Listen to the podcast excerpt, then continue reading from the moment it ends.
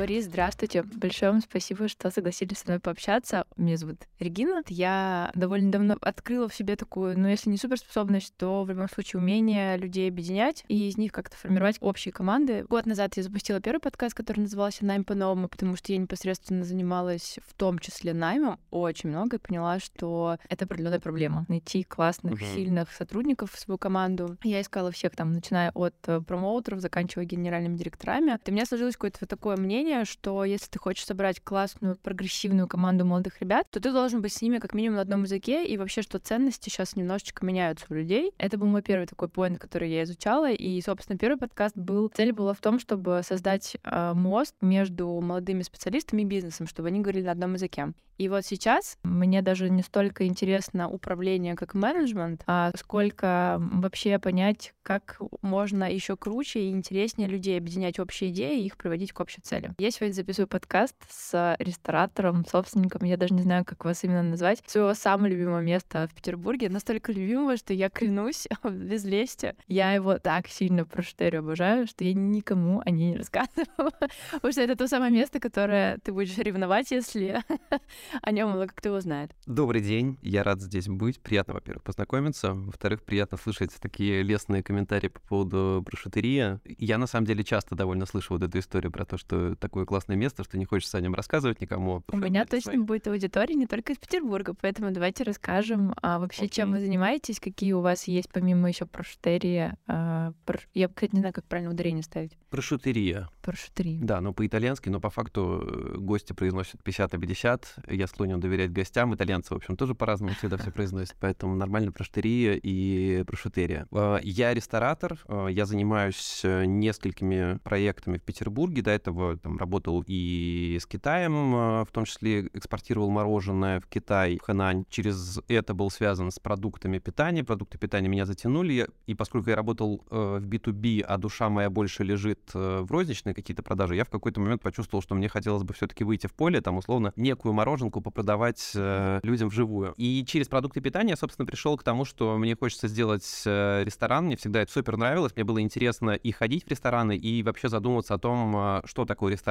как э, некое, ну, назовем это так, театральное впечатление. То есть гость, который приходит, он же не просто продукты покупает. Продукты можно купить там в любом Диксе, приготовить дома, а он покупает некое переживание, э, некое впечатление. Вот. И я помню, что я как-то вот ощущение прошло прямо через меня, и я почувствовал, что мне хочется этим заниматься. Интересная очень мысль. А вы сами дошли до того, что поход в ресторан стали ассоциировать с не просто пойти покушать или там в продукты, да, пойти купить продукты, а именно с эмоциями? Да, Потому что это на самом да. деле для многих не супер очевидная история. Но это болезненная история была, когда я сам пришел в ресторан и хотел купить э, кружку пива, по-моему, это там был 15 или 16 год, и кружка пива того же самого, которое я мог купить в обычном магазине, стоила дороже, там, в два раза, вот. И я, в общем, рассердился, начал официанта доканывать, типа, «А что это такое, как это пиво, это же не какое-то уникальное пиво. Вот, и меня официант так посмотрел на меня, плохой официант был, на самом деле, но на место меня поставил. Он говорит, а ты э, попробуй сходить в этот магазин и потом расскажешь, то же самое ты получил удовольствие, или все-таки здесь поинтереснее выпить эту кружку. Блин, как вот, И я тогда так присел, он мне принес эту кружку пива, и я, ну, вот задумался именно об этом ощущении, о переживании того, что происходит все-таки. То есть это некий э, гештальт, и ресторан, и ресторатор хороший, они позволяют этот гештальт закрывать. Э, в этом плане, конечно, это... Ну... Мы сейчас с вами общаемся, я теперь начинаю понимать вообще, почему прошутерия имеет вот этот свой, свою вот эту атмосферу определенную, почему-то хочется возвращаться. Именно потому, что там реально ты получаешь особенные эмоции. Мы используем хорошие итальянские продукты. Я, в принципе, в качестве всегда был уверен, и мы на него опираемся занимаемся, но для меня никогда качество продукта, его аутентичность э, не были э, краеугольным камнем. Mm-hmm. Я всегда считал, что а, мы скорее про ту эмоцию, которую человек мог бы пережить в подобном заведении в Италии или где-то еще. Mm-hmm. И в этом плане, ну там, вот пример простой, а, много продуктов итальянских или из Сан-Марино, или еще откуда из Европы. А бурата, допустим, российская. Вот пришли девушки, заказали бурату с томатами, поужинали. Получили ли они хороший продукт? Получили. Итальянский он, аутентичный? Да, в общем-то, это нет. Но при этом девушки сидят и сидят, э, я вижу вот эти улыбки, я вижу, как они выпили бокал вина, откинулись э, и начали думать о жизни, начали болтать. В общем, я понимаю, что в этот момент мы попали куда-то. Mm-hmm. А куда мы попали? Вот, скорее всего, мы попали вот эту струны души, эмоции, расслабление э, и аутентичная обстановка именно. Наверное, мы в первую очередь про это. Классно, очень здорово. И еще, может быть, хотите рассказать, чем еще вы занимаетесь, какие у вас есть проекты? Помимо прошутерии есть еще лавки. Лавка на Василиостровском рынке Салумерия, Салюмерия. А, мы ее иногда называем, потому что мы там продаем салюми, а, разные виды колбас и деликатесов. Есть фиша, тоже на Василиостровском рынке. Концепция я и управляю а, с начала, ой, с, да, с начала лета этого года. Мы занимаемся премиальными морепродуктами и, в общем, грилеванными дарами моря. Это очень классный проект, на самом деле. Он не совсем мой, я не создатель концепции, но э, в восторге от того, что в нем происходит, потому что это, правда, ну, здорово. Мы за счет рынка даем очень большой оборот по морепродуктам. Морепродукты супер свежие. И третий проект, который сейчас я... Четвертый, получается, проект, который я веду, мы на Петроградке открыли еще одну прошутерию. Это уже более осознанный, более взрослый проект. Но мы пошли э, во вкус, мы сделали домашние пасты, хорошие домашние пасты, там, с горгонзолой, со шпеком, с белыми грибами. В общем, мы ушли в некую такую дегустационную историю. И, пожалуй, пока что на сегодняшний день все. Были еще несколько проектов приходящих. А про китайский? А, я китайский забыл. А, китайский проект Мама Хуху. Мама Хуху. А, это проект, в общем, это маленький китайский ресторан. Я пытался попасть э, в аудиторию с, с Мамахуху. На самом деле история личная, потому что я ее переживал э, прям вот целиком через себя. Она была связана с э, началом э, действия этой весной. Э, я чувствовал, что проекты, которыми я занимаюсь, на тот момент была прошутерия, был еще загородный небольшой проект, э, что они уникальные, здоровские проекты, но при этом, э, ну, это как будто бы одна там или две ножки у стола, и, и моя позиция довольно слабая. И чисто экономически, предпринимательски я понимал, что мне хочется сделать что-то еще и что-то, что будет базироваться не на европейской кухне. Родилось какое-то ощущение внутреннее, что, ой, хочется азиатской кухни, там, допустим, или ближневосточной. А поскольку я а, по первому образованию китаист, жил в Тайване, учился в Тайване, и еще плюс к этому ездил довольно много по Китаю в разные регионы с командировками. И мне захотелось э, вспомнить те переживания, которые я как раз получил 20-летним, условно 20-летним, там, 25-летним в Китае. Начал э, пролистывать свои старые альбомы ВКонтакте, зашел ради этого туда, посмотрел э, какие-то фотографии Хуго, э, вот эти китайские ходпоты, самовары, посмотрел старые э, там фотографии с ночных рынков, э, с улиц, в общем, много чего повспоминал и остановился, в общем, не нашел э, какой-то опоры в этом. Недели две, наверное, три ходил в муках, э, сходил в тот ресторан, где я пил пиво тогда, вот то самое. И, в общем, понял, э, что что-то не получается. Прошло время какое-то, э, и я э, помню, вот вечер я сидел, э, листал, у меня есть любимая серия путеводителей, афиша, печатных именно. Mm-hmm. Вот, я листал э, путеводитель по Парижу, и я увидел э, фотографию китайского ресторана в Париже. Там вот эти большие красные фонари, приглушенный свет, иероглифы в полных формах, скорее всего, гонконгский там ресторан или тайваньский. И я такой, вау, вот я хочу, я хочу не китайский, опять же, аутентичный ресторан. Я не знаю, но я не смогу сделать аутентичную кухню. Это сложно, это даже китайцу сложно. А я хотел сделать изначально кухню глазами китайского экспата, который уехал в Лондон, в Париж, в Сан-Франциско, ну куда еще там у нас уезжают китайцы из... Э, то есть то, как вы понимаете эту кухню. То, как китаец понимает эту кухню. А, именно. То есть китаец, который выезжает в другую страну и хочет понравиться а, местным покупателям, местным гостям. Я всегда про вкус. Мое кредо это то, что ресторан, любой ресторан, любой гастрономический проект — это улица с двусторонним движением, то есть это всегда про то, чтобы гость был услышанным. Он может быть неправ, но услышать его, понять его истинное желание и удовлетворить это желание, это, в общем-то, наша задача. Мой подкаст посвящен э, командам, про то, как собирать людей и объединять их э, общие идеи и вести вот какой-то дальнейшей цели. Ну, в целом, то, чем занимаются лидеры. Вы, безусловно, наверня... Э, не наверняка точно лидер для своей команды. Вот мне хотелось бы узнать, как вы собираете команду, на чем вы базируетесь, когда выбираете людей. И тут сразу хочется уточнить. Я читала телеграм-канал. Значит, один раз вы написали, что вы не операционист, соответственно, людей выбираете себе в команду. И я вот не совсем поняла, наоборот, операционщиков или не операционщиков. И потом вы еще написали, что вы не перфекционист, но людей выбираете в команду как раз-таки перфекционистов. И мне показалось, как будто бы это немножечко, ну, противоречащие себе позиция, потому что как раз-таки операционщики — это люди, которые любят все, что все было четко, выверено, они знают, как построить процессы так, чтобы они работали сто процентов. Ну и в целом, как бы это одна из граней перфекционизма, как будто бы. Очень интересно, как вы выбираете себе людей в команду, и есть ли какие-то четкие принципы сейчас, может быть, уже сформированные? Нет, я не перфекционист, поэтому никаких четких принципов нет, и вообще противоречие это мой э, конек. Я стараюсь быть э, честным собой и понимать, где мои слабые стороны. Мои слабые стороны, допустим, в том, что я действительно не могу быть в достаточной степени требовательным, а не могу простраивать э, системно процессы, какие-то вот, вот все, что касается условного какого-то менеджмента именно вот в плане управления. Поэтому для себя я в какой-то момент просто почувствовал, что можно в компании выделять по классике просто некие разные форматы власти, типы власти, да, есть исполнительная власть, есть э, там некая законодательная, допустим, я, я под этим имею в виду там работу, к примеру, бренд-шефа, да, который э, по факту э, не шеф-повар и не сушеф, а, а вот приходит, там, поплясал, потанцевал, всех направил в нужную сторону, идейно, да, там законы mm-hmm. какие-то издал, а теперь мы готовим это блюдо вот так вот, и сюда, там, допустим, мяту сверху кладем, и убежал дальше на друг, в другое заведение. Это законодательная власть. И есть там нек- некая судебная власть, которая подразумевает э, работу финотдела, работу безопасности и там юридический отдел. В этом плане э, я изначально создавал и хотел прийти к э, некому балансу, потому что я, вот как бы, будем честны, недостаточно навыков управленческих. Я не учился в Сколково, не, не заканчивал факультет менеджмента. Максимум, что у меня есть, это там диплом бакалавра по экономике. Но мне э, хотелось бы, чтобы моя команда была сильнее, чем я один, во-первых. Во-вторых, чтобы, в общем-то, топы были сильнее меня в своих отраслях. Поэтому, отвечая на ваш вопрос, ну, конечно, я понимаю, что я не перфекционист и далеко не операционист. У меня, ну, я могу сесть и простроить операции какие-то, но у меня хватает ровно там на полдня. Угу. Потом я начинаю ковырять в носу.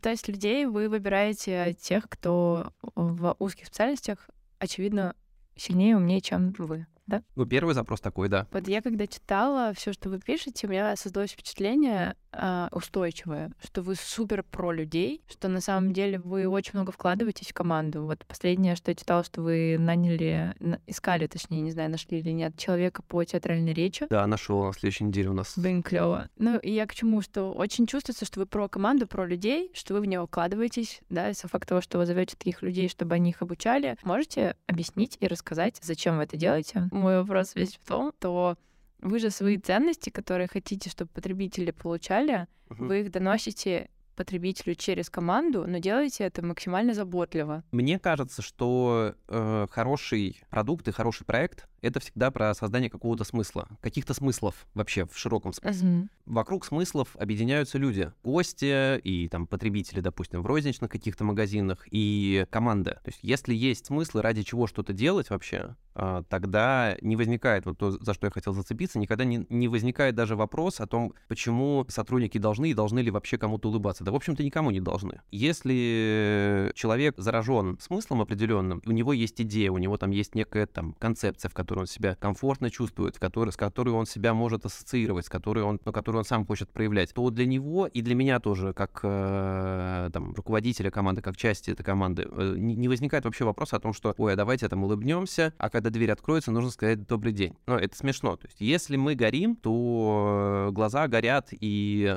все само по себе работает. Ну да, то есть вот я к этому, к этому все вела. И вот тут вы тоже писали, что команда держится и должна держаться не на мне, а на пацанских принципов, которые я явно или неявно проецирую в команду. Ну так вот, расскажите, как... Что, что такое пацанские принципы? Какие, да, у вас пацанские принципы? И возвращаясь к моему самому первому вопросу, да, при там найме людей, как вы ориентируетесь, кто с вами эти принципы разделяет? Как вы это понимаете? Э, в основном чисто интуитивно, особенно на позиции топов я все-таки стараюсь э, не доверяться каким-то принципиальным моментам. То есть, если я понимаю, что с человеком мне комфортно работать, если у него достаточно хорошее резюме, и мне ну, приятно вообще с человеком общаться, то, в общем-то, это уже хороший кандидат. Дальше показывает там первая неделя, первые две недели работы, и, ну, там, для топовых позиций, на самом деле, по факту испытательный срок там в районе 6 месяцев. Угу еще раз, люди объединяются вокруг смыслов, вокруг миссии. Если человек постепенно идет к тому, чтобы миссия работала, дальше возникают какие-то принципы, вот эти пацанские. Это на, на самом деле такая риторика моего э, телеграм-канала. Да, она потрясающая. Поэтому... Но она специфическая. Просто на самом деле это очень искренне, и от этого, ну, от этого очень круто, потому что когда я читала, я прям понимала, что вы супер про людей, вы живете своим делом, и, и кажется, что именно на это, этот огонек и слетаются, очевидно, люди, которые разделяют эти же ценности, и у вас сформируется такой продукт. У нас И- довольно специфическая команда, у нас работает все равно по сравнению даже с э, всем рынком общепита, люди все-таки старше, условно старше плюс я бы это назвал Ну, категория. вот вы никогда не думали, почему у вас так получается? Ну, потому что я изначально искал более стабильных людей. То есть я понимаю, что э, можно нанять официанта, который будет бегать быстрее в два раза, чем там, я, когда работал официантом. Но зачем? Ну, м- я прихожу на работу э, сам, я хочу от этого получать удовольствие. В общем, рассчитываю, что сотрудники тоже это делают. Понятно, что мы там, условно, где-то работаем на износ, понятно, что мы где-то выгораем, там вот предновогодний период, допустим, да, мы тоже в огне. Но по понятным причинам мы все, ну, просто хотим получать э, какой-то определенную отдачу от работы. И в этом плане, мне кажется, что чуть более возрастная команда, чем то, что есть на рынке, в среднем, да, там на рынке там от 18 до 25 Мгм. лет, мне интереснее работать с людьми, у которых все-таки какие-то уже жизненные ориентиры есть. С каким-то опытом они уже сталкивались, они уже понимают, там, в принципе, чего они хотят от жизни. И в этот момент давать какую-то опору и поддержку, и общение для таких ребят мне гораздо интереснее. Я понимаю, что мы можем идти в долгую, э, я понимаю, что нет такого, что, ой, я сейчас тут с вами поработаю еще полгодика, потом в Таиланд. Я- А я, я не хочу работать с сотрудниками, которые через полгода в Таиланд уедут. Ну что это? Зачем? Я Окей, вот тут мы сделали главное, я еще люблю делать выводы, тут мы сделаем тогда вывод, что вы в своей сфере а, делаете ставку на тех, кто повзрослее. Хорошо, тогда тут хочется спросить, а как вы, Не, молодые тоже есть. ну, общее, общее средство сказали постарше, Общее средство. постарше, среднего. Да, да. как вы мотивируете свою команду? Но я никогда не рефлексировал в эту сторону, и вообще я э, не считаю себя хорошим руководителем. То есть я как раз-таки у Егора Летова в песне «Русское поле экспериментов» есть вот фраза «искусство быть посторонним». Я стараюсь быть посторонним. Я-. Ну, Мне кажется, в этом смысл как раз-таки всех фаундеров. Вот, чём- что- почему есть люди, которые что-то создали, да, там собственники бизнеса, и есть те, кто ими управляют. Ну, я не знаю ни одного человека, который в себе бы классно комбинировал обе эти стороны, потому что, ну, невозможно а, быть визионером, вдохновлять как раз-таки создавать какие-то смыслы, и при этом еще управлять и менеджерить. Да, Это абсолютно правда. два разных э, склада ума. Поэтому, ну, в целом очень логично, что вы не считаете себя хорошим руководителем, потому что м, руководитель — это менеджер, да, а вы, наверное, все таки больше визионер.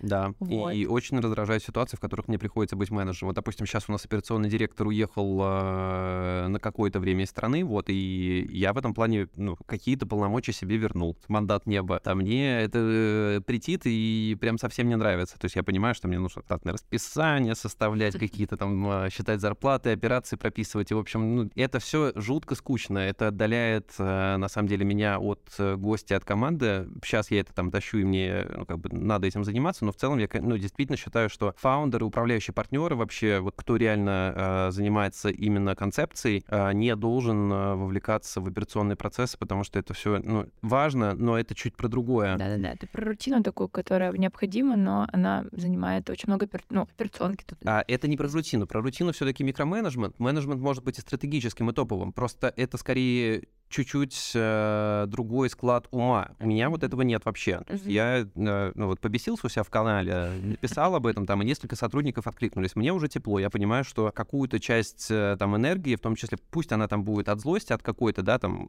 вчера написал, что мне не нравится вкус вил.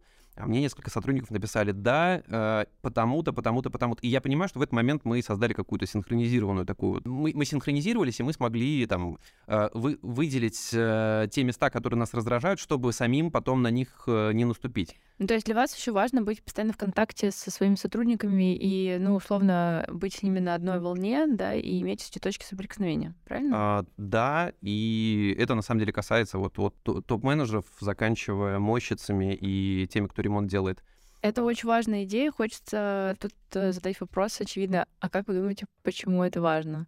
Ну, то есть, вот что вам это дает? Борис Критик, э, вот наш петербургский э, ресторанный критик, он э, писал в одной из своих статей очень классную фразу. Он говорит, нужно пойти пообщаться с мойщицей, потому что только она вам честно скажет, сколько за день было э, еды, оставшейся на тарелках, и что за еда была. В этот момент, когда вы узнаете эту информацию, вы идете, пробуете это блюдо, корректируете его и заново отдаете в зал. Я прочитал это два года назад, наверное. Для меня это была идея фикс, потому что я понимал, что я понял для себя, что в ресторане все, а, в общем-то, вот создают этот продукт, и на любом участке можно задать вопрос для того, чтобы понять, что в реальности происходит. То есть, да, я могу... Вот у меня там, допустим, специфический вкус. Я могу прийти, там есть э, классическое итальянское сочетание.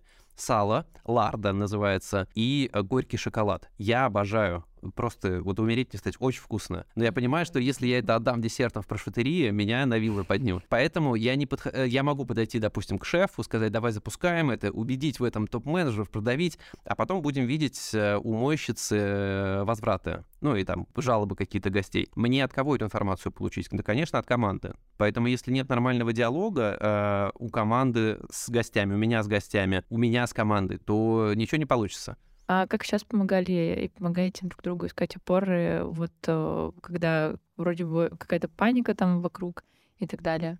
А, как через, э, как раз-таки через телеграм-канал. Это ну, была вот вторая некая причина, почему я вообще продолжил его делать. А, я просто понял, что для того, чтобы держаться самому, э, я очень э, я очень экстравертный сам по себе человек. Мне для того, чтобы мне было хорошо, мне хочется делать хорошо другим. И в какой-то момент я понял, что сотрудникам действительно тяжело. То есть я там проходил условно сам месяц э, в плохом настроении, в полной, ну не просто апатия, а ну, ощущение было такое, что, ну, в общем, все, конец. Потом как-то начал э, поднимать голову, начал смотреть вокруг, что можно еще делать. И вот как раз-таки опору я нашел. На самом деле я благодарен каждому из э, команды, потому что через то, как ребята достойно продолжали делать свое дело, я ощутил э, самую большую опору для себя. Вот, и мне захотелось еще больше вкладываться, на самом деле, в, в ребят, рассказывать что-то. Я понимал, что сейчас э, у нас где-то, наверное, 40-45 сотрудников. Я понимал, что с каждым я, конечно, на неделе не смогу встретиться. И для меня, на самом деле, в какой-то степени трагедия, потому что год назад я еще мог. Команда была маленькая. И, э, ну, в общем, телеграм-канал — это один из способов. То есть я просто закидываю то, что меня реально бесит, там, или, допустим, то, чем я, что реже,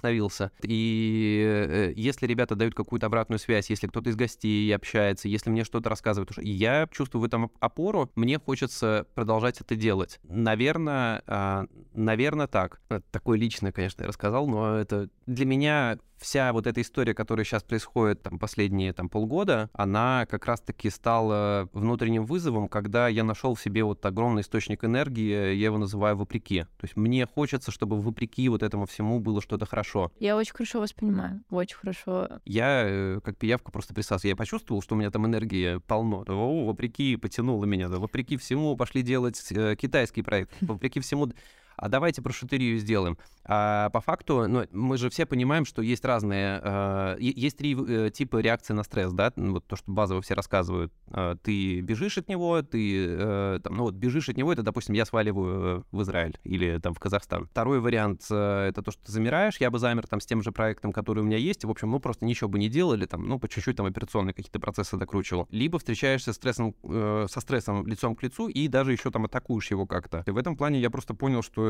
я ни в первом, ни во втором... Нет, нет хорошего, нет правильного, на самом деле, выбора. Просто я решил подключаться туда, где какая-то энергия для меня возникает лично. Она начала возникать только в тот момент, когда я сказал, блин, да идите вы куда подальше. Я хочу жить. Я хочу, чтобы люди вокруг меня жили лучше. Я, в общем, за то, чтобы э, создавались вокруг благоприятные условия. Я понимаю, что нас поджимают, в общем-то, нифига себе там в последнее время. Но мне э, захотелось цепляться за то, чтобы повар пришел в первой прошутерии и нашел в себе силы улыбнуться хотя бы самому себе. Я понимаю, что на первый месяц было тяжело даже гостям улыбаться. Но мы идем дальше, и мне кажется, что нужно вот эту вот дельту, которая возникает там у нас с предыдущим переживанием э, за предыдущий день, увеличивать в положительную сторону.